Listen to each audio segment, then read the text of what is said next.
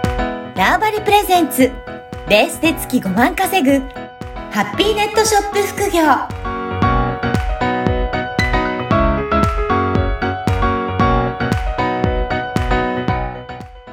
こんにちは、コエラボの岡田です。こんにちは。可能性を広げるネットショップアドバイザーのおじろです。おじろさん、今回もよろしくお願いします。よろしくお願いします。今回はどういったテーマでお話しいただけるでしょうかはい。えっとですね、ちょっと実践的なお話になるんですけれども、はい。まあ、インターネットで売れやすい、まあ、売り上げが上がりやすい商品っていうものがありまして、うん、それにあの7つの法則があるんですね。おお、そうなんですね。やっぱりそのあたりで、商品ってどういうふうに選んだらいいのっていうふうに迷われる方もいらっしゃると思うので、はこい。のあたりのポイントを押さえておくといいんじゃないかっていうことなんですね。そうですね。はい。はい。では、どういった、あのー条件があるんでしょうかそうですね。まず、あの、小さいものですね。ほうほう。これはこれは何か、はい、理由があるんでしょうかはい。もう純粋に送りやすい。まあ、あそう売れた時に送りやすい。はい。あ確と、かに、そうですね。あの、はい結構大きいと送るのも大変だったりとかするんですかね。そうなんですよね。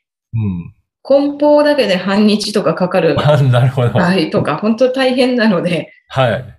それを考えると、まあ、大量に売れた時でも小さいものだと、梱包もしやすく、送りやすいっていうことなんですね。そうですね。はい。これが一つ目ですね。はい。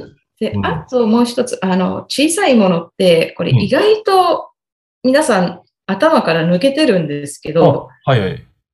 在庫をある程度置いとく必要があるうん。ものもあるんですねあ。で、その時に、家が倉庫みたいに大きい人だったら、あの、大きいものを置いといてもいいんですけど、はい。まあ、そこまでちょっと、なんかでっか、倉庫みたいな家に住んでる人見たことないので、まあちょっと押し入れに入れておける、在庫もちょっとしまっておけるっていう意味でも、小さいものっていうのはすごく大事かなと思いまそす。うですね。確かに、あの、ネットショップやるのであれば、ある程度、在庫は持っておかないと、はい。あの、安心できないと思うので、やっぱりはいそういった意味でも、在庫を抱えても、まあ、置くスペースが確保できやすいっていう意味でも、小さいものはメリットは大きいですね。そうですね。はい。ああ、なるほど。そういった意味でも、ぜひ小さいものっていうのは一つのポイントとして入れていただくといいですね。はい。はい。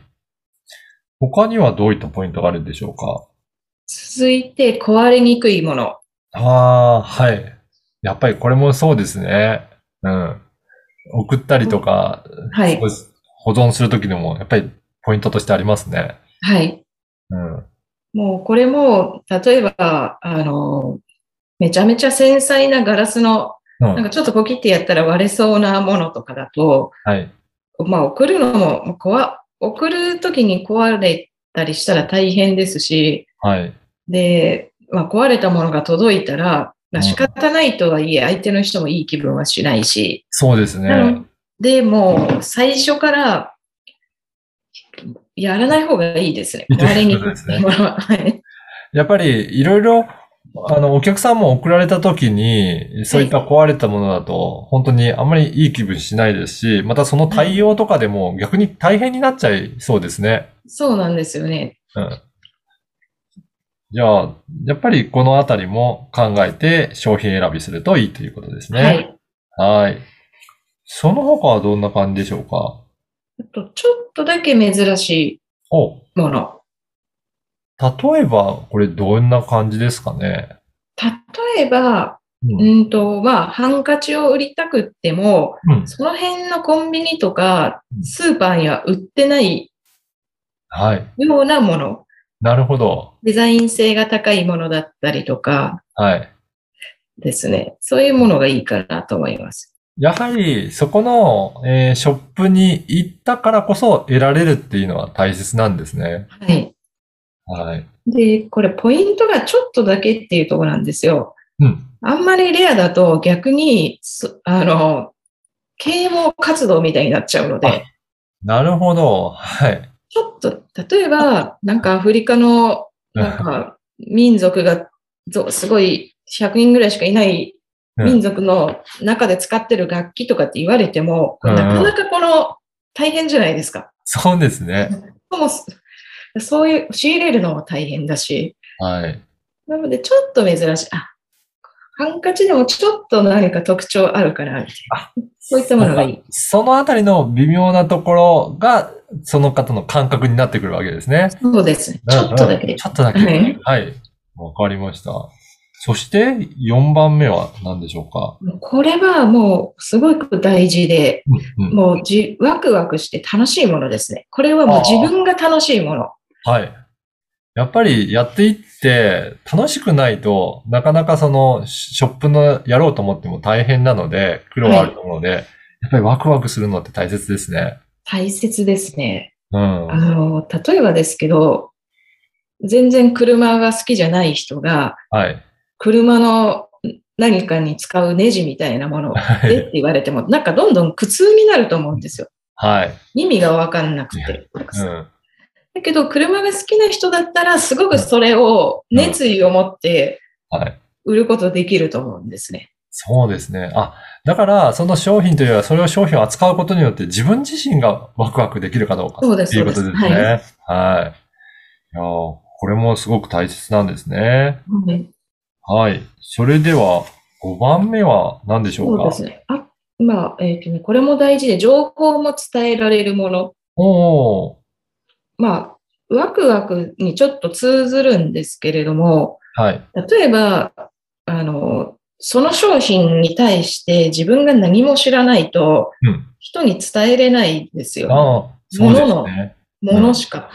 でも、使い方だったりとか、この商品が生まれた背景とうか、んうん。あと、そういうものを伝えられると、やっぱり、その情報をお客さんは欲しい、価値を感じて買ってくれるはい。っていうことがあります。で、まあ、これ私がよく言うのが、何か商品を売りたいっていう人がいたら、その商品に対して、あなたは10分間プレゼンできますかうん。って聞くんですよ。うん。好きなものとか情報をすごい自分が詳しいものだったら、10分どころじゃなくって、おそらくこう、24時間ぐらい放置しても喋れるぐらい熱意があると思うんですけど、いやー、ちょっと10分も喋れないですとか、うん思うものだったらもうやめといた方がいいと思います。続けれないので。あーやっぱりそれだけ熱意持ってこれいいんですよっていうところを伝えたい思いもあるからこそ、そこが伝わって、あ、買ってみたいなっていう人が現れてくるっていうことそうですね。とあか、この人にこんな風に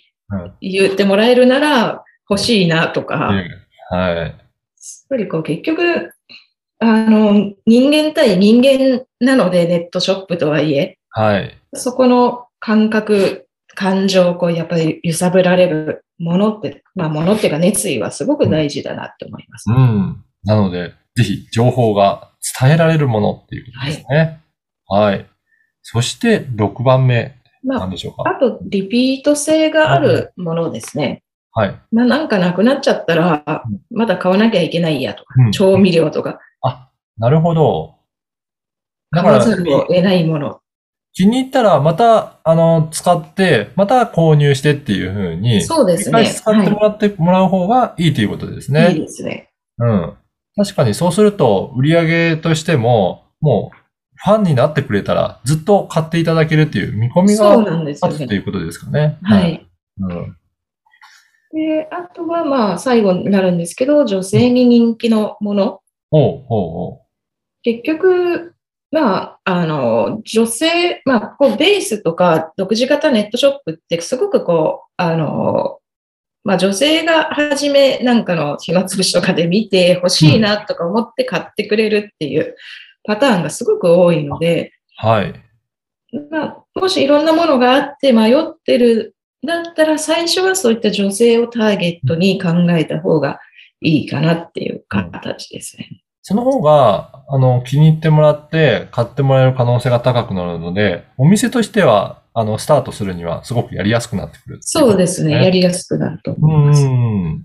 まあ、じゃあ、妥当ですね。